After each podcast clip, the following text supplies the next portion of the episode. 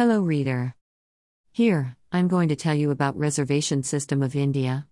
Don't miss my opinion on this subject at the bottom. First, try to understand, what is reservation?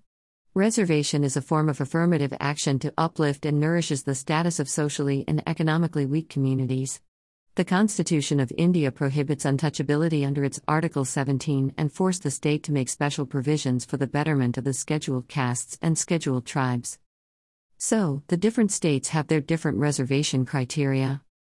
Like, Bihar has different reservation system for S C, Street, O B C, U P has different, Karnataka has different and so on. Reservation of India is made up of series of action measures, such as reserving access to seats in the various legislatures to government jobs and to enrollment in higher educational institutions. The social inequality in India is represented by the grossly inadequate representation of scheduled castes S C, scheduled tribes S T, and other backward classes O B C. The reservation nourishes the disadvantaged castes and tribes as S C and S D by the Government of India. Reservation was also at the time of British India.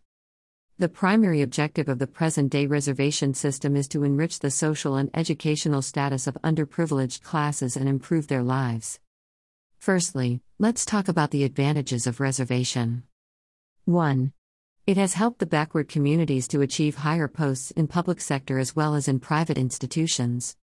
two. It has encouraged the people to fight for the justice wherever there is violation of their human rights. three. It has slowed down the process of forward becoming richer and backward becoming poorer. four. It has helped the backwards to fight with their conditions. Now, let's talk about its disadvantages. one. It is working as a barrier, or you can say that it is a big stone in the path of inter-caste marriages. two. It is the biggest enemy of meritocracy. three. It affects inequality of students and workers in different institutions. four. It promotes caste-based society instead of eliminating it. Stop and slow. five. What happens to those people who belong to forward classes and poor? Poor people from the forward classes don't have any social or economic advantages over rich people from the backward classes.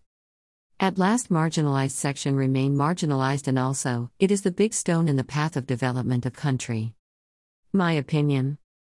It is a curse for society, states and the country, and at last for the person who is under the shadow of reservation.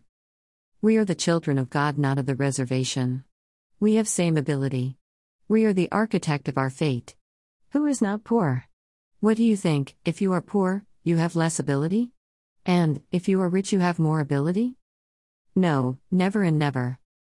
We are human beings, who have mind, body, ability to think, ability to change as any other humans. What is poor and what is rich?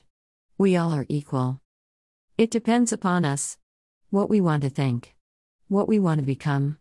What we want to do. What is reservation? It affects the ability, it affects the way of thinking, it affects the way of changing, it affects the way of living. Backwards have to change now and now. Never ask for reservations. Come outside and make your life brighter. Awake, awake. Stand on your own feet and change this planet. It is made for change. Reservation will kill you and still killing your ability. You are born for win, fly. Not to live and play under the shadow of reservation. Prabhat Ranjan.